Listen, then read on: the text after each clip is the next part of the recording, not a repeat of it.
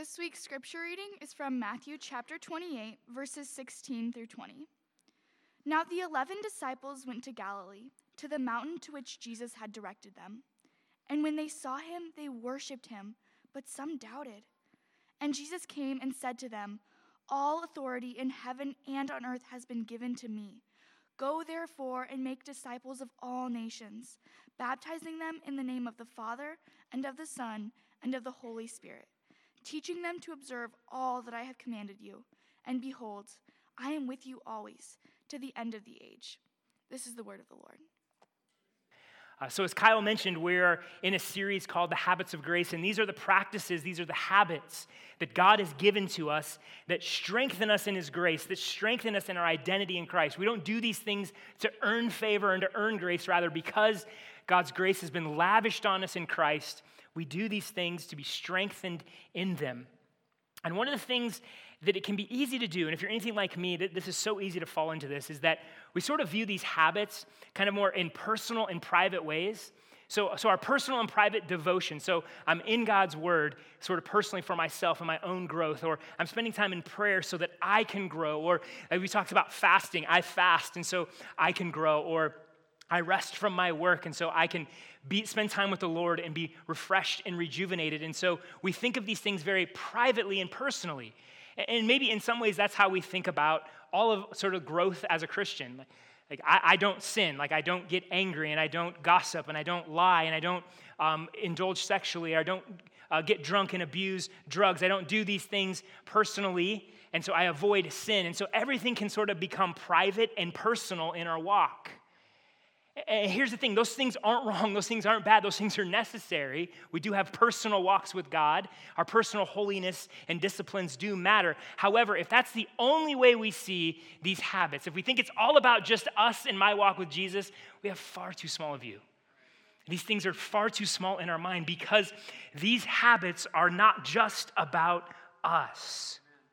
We miss that as we drink deeply from the grace of God, as we're transformed by the grace of God, here's what happens we're compelled to go and tell others about the grace of God. And here's what, what else the more that you go out and sort of share your faith and, and live with a sense of mission and purpose, what happens? It throws you back onto the grace of God. Meaning, the more that you live your life with a sense of mission and the more that you put yourself out there to share your faith and take risks, the more you recognize, hey, I need to spend time in the Word. I need to spend time in prayer. I need to spend time resting. I need to be cultivating a deeper and deeper relationship with God. And so, in many ways, these two things feed off of each other. As we spend time with the Lord, it sends us out. And as we're out, we run back to the Lord for strength. Look, if you want to inject some rocket fuel into your walk with the Lord, if you're feeling stagnant, if you're feeling like, man, my, my faith just isn't very strong, here's one thing you can do that will instantaneously inject rocket fuel in your faith start sharing the gospel. And start sharing your faith and see if you do not feel your need and your hunger and your desire for the Lord grow in your soul. And so that's why this morning we want to talk about this habit of evangelism and making disciples. Because look, few things are going to cause us to depend on the Lord and grow in our faith like the habits of sharing our faith and giving ourselves to the work of making disciples. Jeremy Walker, in his book, The Brokenhearted Evangelist, writes this How do we keep our prayers fiery? By engaging in hand to hand combat with Satan's hosts for those who are yet under his dominion. Why do we keep our spiritual weapons sharp? So that we can fight. How do we learn how to use those weapons? When we engage with lost men. Where are our graces brought to their highest pitch and exercised to their greatest degree? It is often when we are locked in mortal combat for the salvation of a soul. Where, our minds fire, where are our minds fired with holy truth so that we begin to understand, to press, and to be in earnest? When are our hearts most ablaze with love for Jesus Christ? When, in short, are we most alive as Christians? With the possible exception of the gathering of the saints for worshiping God, it is when we are involved in the life business of the redeemed men and women of Jesus Christ, engaging with transgressors and seeking their salvation for the glory of God in Jesus Christ. There is little that so elevates us, that so engages the totality of our redeemed humanity as the holy cut and thrust of evangelism. Nothing so casts us upon the grace of God in Jesus Christ. Nothing so reminds us of our need and sends us in desperation to God for increased measures of His Holy Spirit as the reality of wrestling for souls. I think He is onto something here. I think what he says is so true in many ways. And if you have given yourself to the mission of making disciples, you feel this. You recognize this. There is something about living on mission that enlivens us like no other thing can. And look, they're sort of dabbling in dependence upon God. They're sort of playing around with that and doing that in kind of small ways. And then there is really going for it. Like think of it this way you can go to one of those indoor rock climbing walls and sort of dabble in rock climbing. You know, you hook yourself up to the harness and you climb up 20 feet and you feel good about yourself. Or you can go and climb a mountain in Colorado where you're not dabbling anymore. It's all in. It's like if I fall from this, I'm dead. I'm not hitting the mat. And so there is ways we can dabble in dependence on the Lord, and there are ways we can be all in. And when we share our faith, it's all in, and that affects us spiritually when we throw in, when we live in such a way that we absolutely need God's grace and His power, if it's like, God, you've got to move, you've got to work, or this is going to fall flat and this is going to fail, then we know what it means to depend on God. And this is what we experience in the habits of evangelism, a habit of making disciples.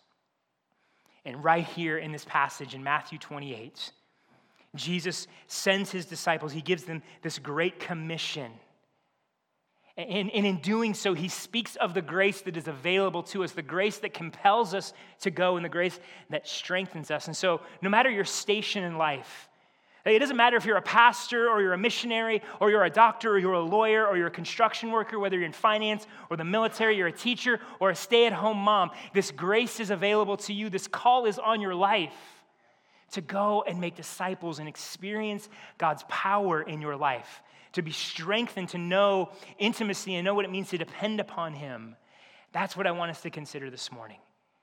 The, the grace that God gives us, the grace that Christ speaks of in this passage, and then what it means for us to practice this habit of evangelism. So, what, are, what is the grace? What, what, what is anchoring this practice and this habit for us? Well, as you see in the first part of Matthew 28 and verses 16 through 18, Jesus speaks of his authority and his power.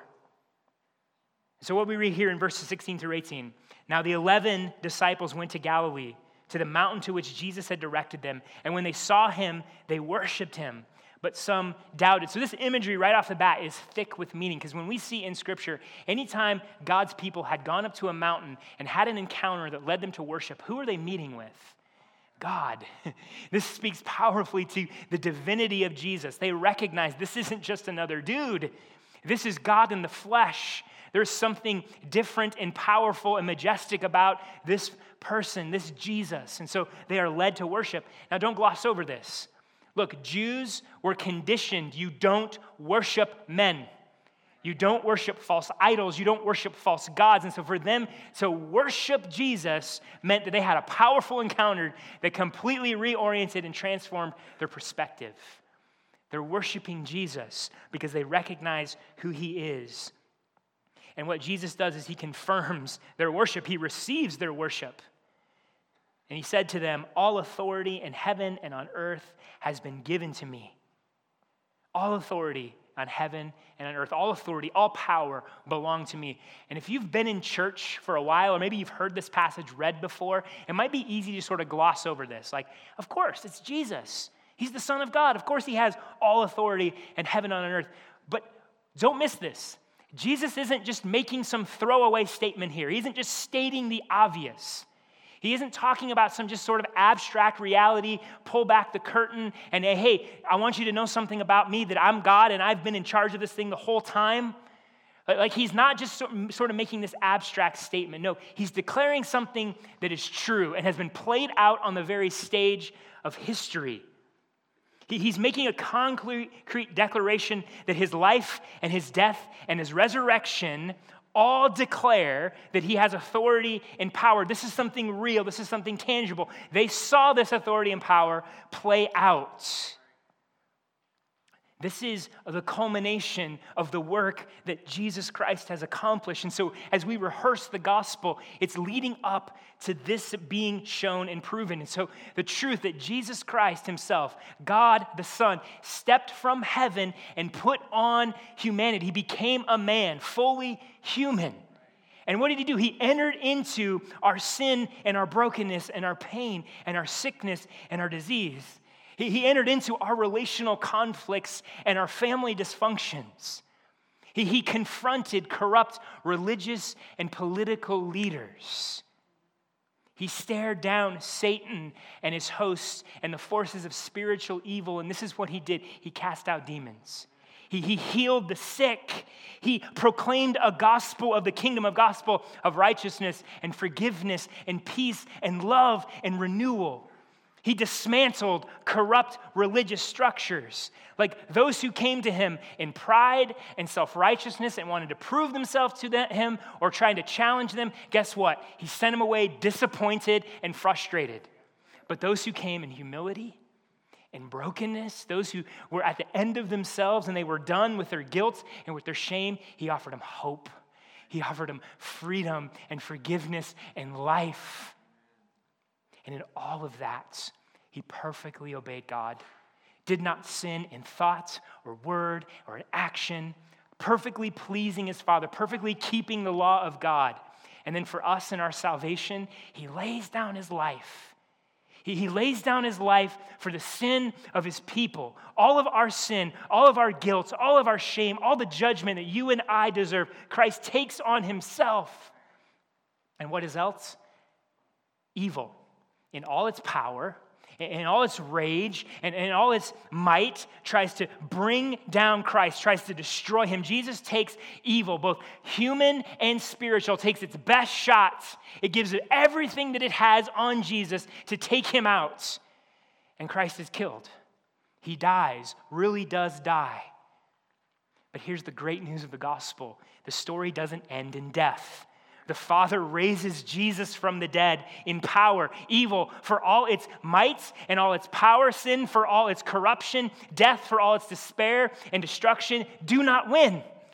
This is the hope of the gospel. They all lose. They were all defeated as Jesus raises triumphantly. It's victory, victory for Christ. And in this victory, here's what God the Father does.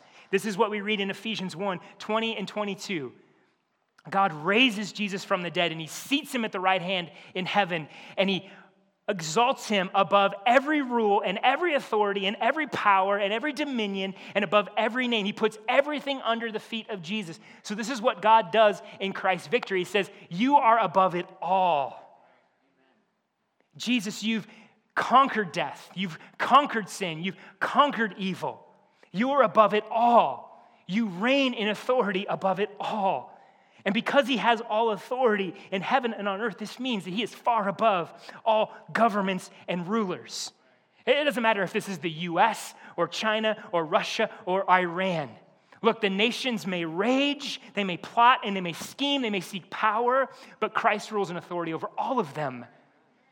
He puts nations down, but his kingdom endures forever. That Jesus stands far above in authority uh, over all evil, both human and spiritual. You know, sin, it rages against God. It, it tries to bring corruption and ruin and death, but Jesus defeated sin. He defeated evil and he defeated death. Jesus stands in authority over sickness and disease, over physical disability and mental brokenness through resurrection life. Your sickness, your disease, your physical disability, your mental brokenness do not get the final word. You know what the final word is? Healing, resurrection bodies that corruption cannot and will not touch. That is the authority of Jesus, put on display in history. It's not an abstract philosophical idea. He did this in history. His power and his authority displayed in the past, active now and our hope for the future. And look, there's none that can second guess this. There is none that can stand in authority over his work. There's none that can undo it or declare it insufficient. There's none that can override or undermine. He has defeated all rule and all authority and all power. None can stand against him, and none will stand against him when he returns. This is the authority and the power of Christ that he says, Hey, this is what I have, disciples. This is who I am. This is the grace you live in. Now, friends, the authority and the power of Jesus, that the real means something. Means something. And it's not just his authority and power that are given to us. It's, that's not the only grace we live in, we also have his presence. After commissioning his disciples, he says in verse 20, And behold, I am with you always to the end of the age. Jesus didn't give us a mission and drop some power for the journey and then retreat to heaven and say, Hey, now good luck with that. Hope it goes well for you guys. No, he's with his disciples, he's with us. You see, when we give ourselves to the mission of making disciples, and those of you that live this way, you know something very quickly. It's messy, it's hard, it's scary, it's difficult, but we're never alone in that work. We're never alone when we go into the world and share that gospel and work to see that others may know Jesus. We're not alone. We're not alone when we take the hits that come from entering into other people's sin and mess and they get angry with us and they misunderstand us and we get lied about and we get slandered. When we want to stand for righteousness and we end up being, we suffer or we're maligned and we're ridiculed and we're called bigots and we're called backwards and we're called hateful. And, and the way people want to reject us and push us into the corner, hey, that can hurt and that can be disorienting. But we're never alone in that. Christ is with us. His very presence is with us. We're not abandoned, we're not alone. And the fact that Jesus is with us, his presence is with us, it gives comfort in our, in our hurt. It brings comfort in our disappointments, in, in the discouragement that we can face, and it also brings strength strength for the work, strength and even confidence for the mission that we live on. Here's, here's an interesting dynamic. Like, and, and for those kids in the room, and maybe you remember, adults, you remember this as a kid. Like, there's something confidence inspiring when somebody that you trust and is more powerful than you is in your presence. Like, hey, kids get confidence when their parents are in the room, or, or an older brother or sister that they know is strong. Or how about this? When armies would go into battle, they took confidence when their king was in their presence. And here's the truth for you and I our big brother Jesus, we have his presence. Our king Jesus, we have his presence. And so we take confidence in that in our mission. So it's not just that we stand in his authority and his power, but we also have his presence with us. And so we have confidence. It is this goodness, it is the, the, these twin graces of Jesus' authority and his presence that we are sent out under and on mission to make disciples. And friends, I hope that leads you to worship, like the disciples on the mountain worship. But if you notice in the passage, you notice in the verse, not everybody worshiped. Some doubted. Some doubted. And I wonder are we those who worship? Are we those who doubt? I wonder is Jesus' authority and his power and his presence so true and real to you that you worship? Or are you doubting? Are you doubting his power? Are you doubting his authority? Are you doubting his presence in your life? And look, there's many ways to doubt. There's many ways to doubt. Some of you in this room, like you, your doubt means that, that you have no relationship with God at all. You've put your hope in other things. You put your hope in the power of things like government and political processes. Or you put your hope in the power of your ability to accumulate wealth and financial stability and to, to carve out comfort in life. Or you put your hope in your own performance, whether in work or whether in your marriage or whether in your parenting or just in life in general. If I can perform, if I can do good enough, if I can accomplish enough, there's my hope. Or you're putting your hope in your ability to carve out an identity Yes, through accomplishments, but also through expressing yourself and living as you choose in order to, to have the sense of who you are and feel good about yourself inside. And look, in all of these things, whether you are someone who tries to do right by people, whether you're somebody who uses and abuses other people, here's the common denominator you do this independent of God. You're doing this independent of God, and so that is doubts. There's no trust in Him, there's no regard for Him, there's no submitting to His authority. It's not only doubt, it's rebellion. It's, it's functionally saying, I am God. I get to define what is good and evil. I get to define meaning and purpose for myself. Friends, doubt leads you down a path of destruction and despair. Doubt leads you down a path of judgment. Now, I'm not talking about at times being weak in faith and wondering what God is up to, and sometimes because we're weak and we, we don't understand. I'm, I'm talking about a doubt that turns its back on God, a doubt that doesn't run to God, but decides it is going to be, it is going to work independently of God. Is that you this morning? Is that where you're living? For those of you who profess faith in Christ, look, we do the same thing.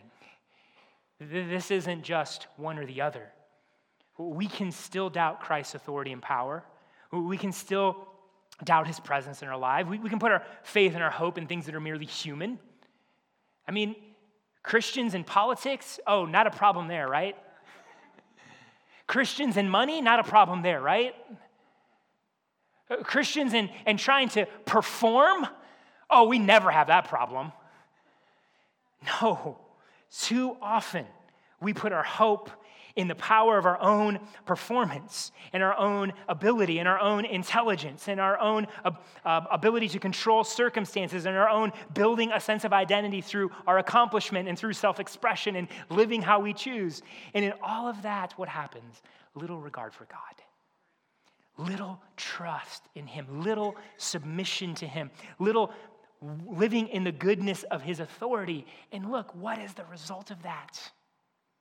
Let's be honest.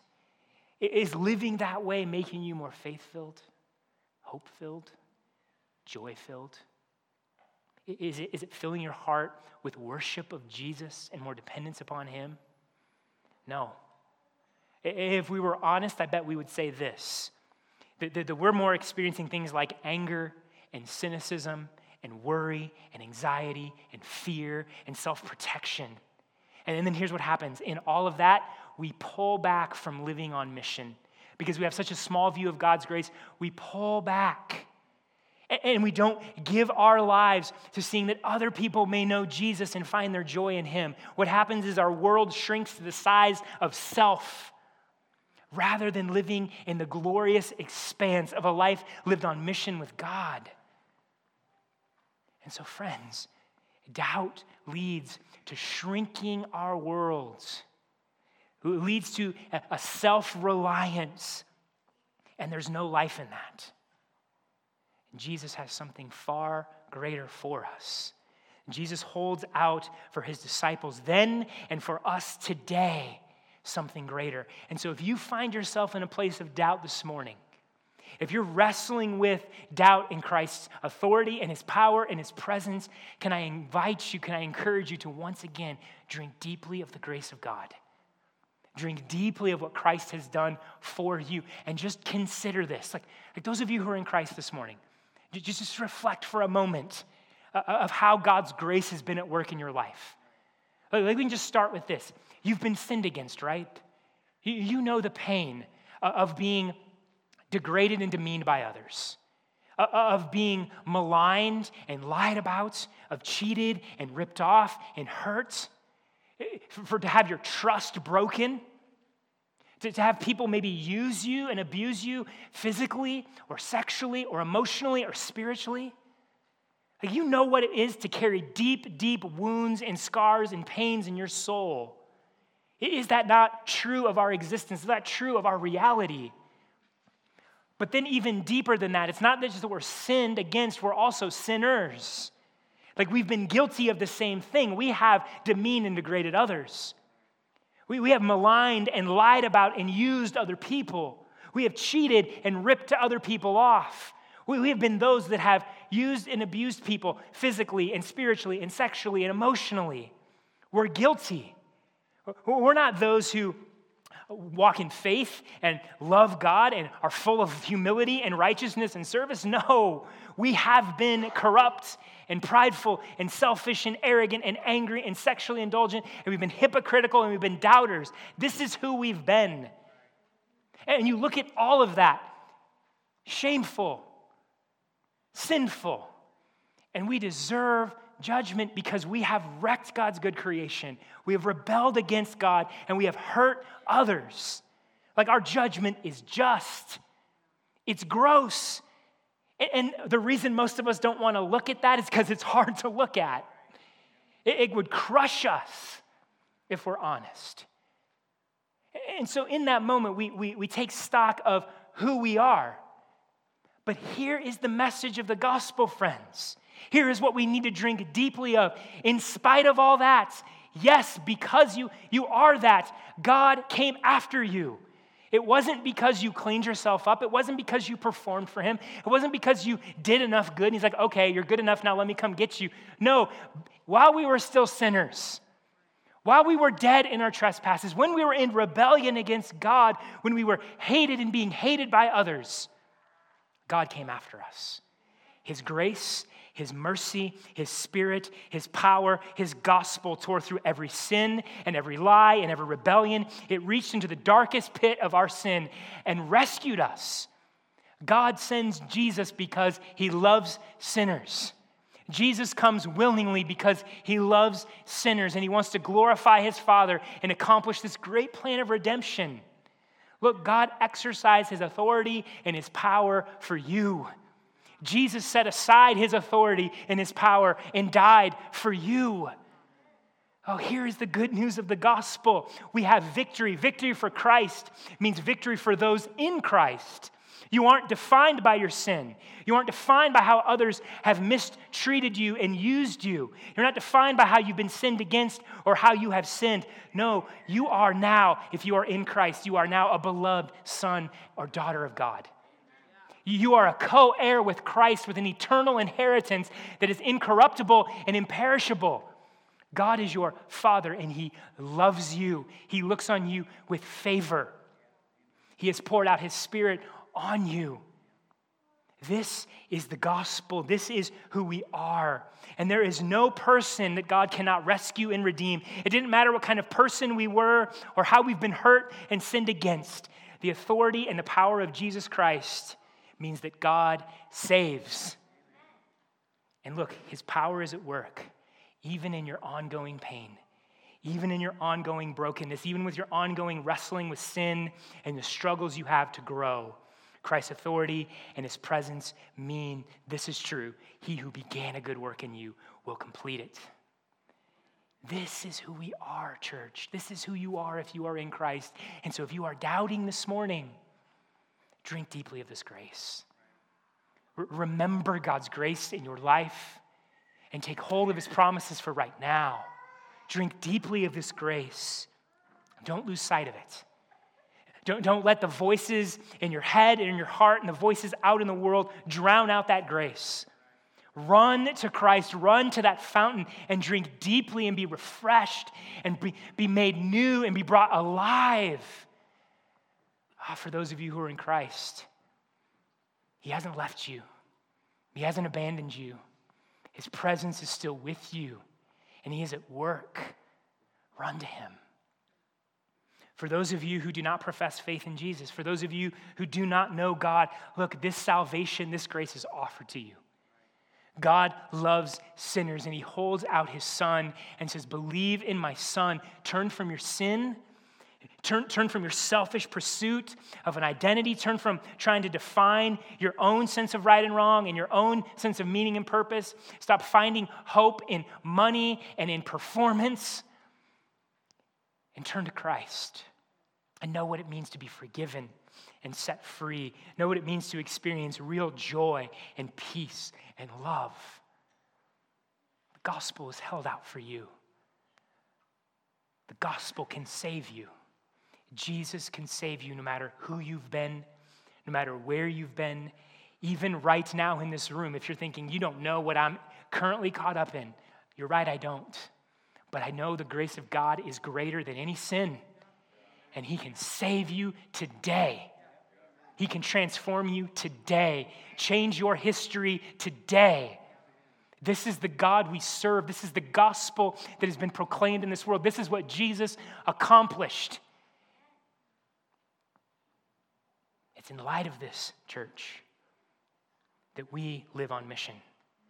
If Christ has all authority, if his power has accomplished this great redemption and nothing can stop this, then why would we not give our lives to this? Why would we not give our lives to seeing others experience this grace? And it doesn't matter whether you're a pastor or a missionary or a doctor or a lawyer or in the military or in finance or a teacher or a construction worker or a stay at home mom. He calls you to go and make disciples.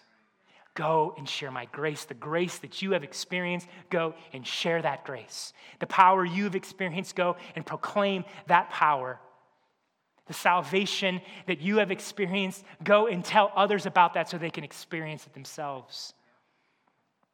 Friends, he offers hearts set free and hearts enlarged by grace that would then compel us to go and live for the cause of the kingdom.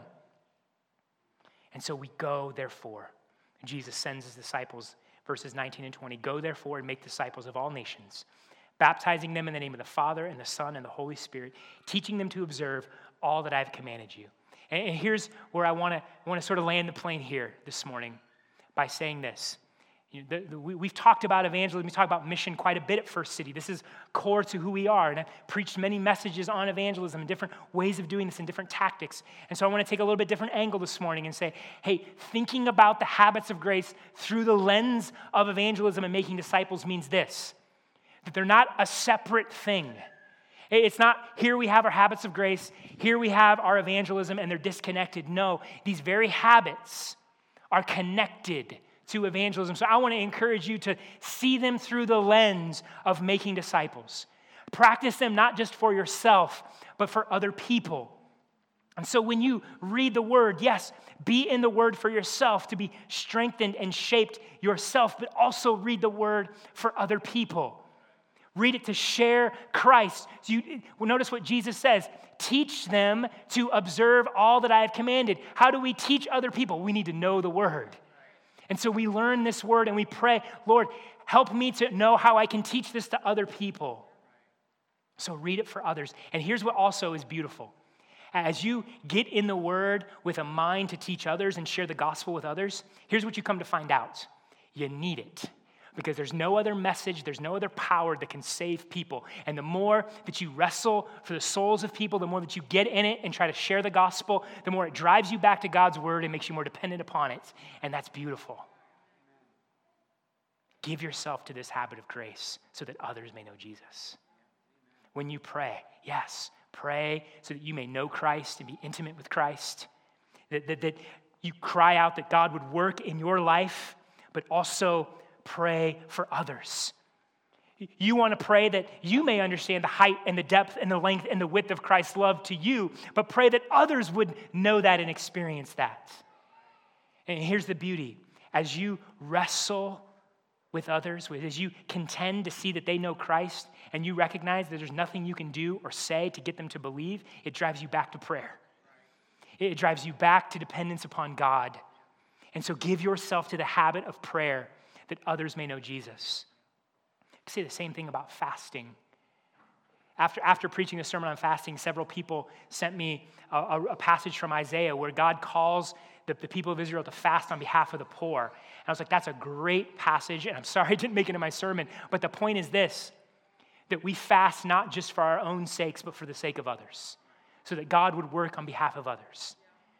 The disciples went out and they were contending against some people who were possessed by demons, and for some reason they wouldn't come out. And Jesus said, Hey, this only comes out by prayer and fasting. So there are some spiritual battles that we wage to see other people come to know Christ and to be set free from sin that we need to fast for and we need to be praying for. So let's give ourselves to the habit of grace that others may know Christ. When we celebrate, yeah, let's celebrate together to encourage the body, encourage one another. But let us celebrate in, front of other people that they know the power of God in our own life. That they would know that God's work and the way He is transforming us and the, and the victories that we're experiencing. Do you share that with your friends who don't know Christ? Do, do you share with them the way God has brought victory in your life, or do you sort of keep that close to the vest? Oh, let's celebrate in front of people. Let's, let's let them see that Jesus is worth being excited about. And as we celebrate, we're more in tune with what God is doing in us and among us. And that drives us into more dependence upon God. And so practice the habit of celebration that others may know Jesus. Oh, when you rest, yeah, you need to rest for the care of your own soul. But when we rest, we communicate something loud and clear to our culture. My identity isn't found in what I do. My identity isn't found in what I can accomplish. My hope isn't in my power and my wealth and my achievement, but in Jesus. And look, when you and I rest while the rest of the world is toiling, what happens?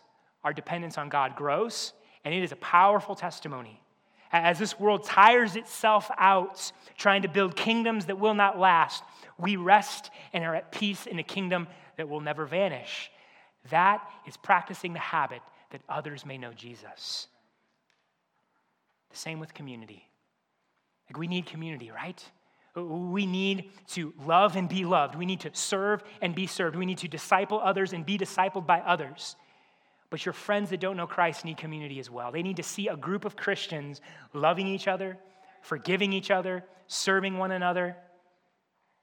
They need to be brought into a community that demonstrates the power of the gospel unity in the midst of difference, unity in the midst of conflict unity around Jesus. And so let's practice the habit of community that others may know Jesus. And then last week we talked about generosity. Yeah, we give so we can care for one another. We give so the church can care for one another. But why else do we give?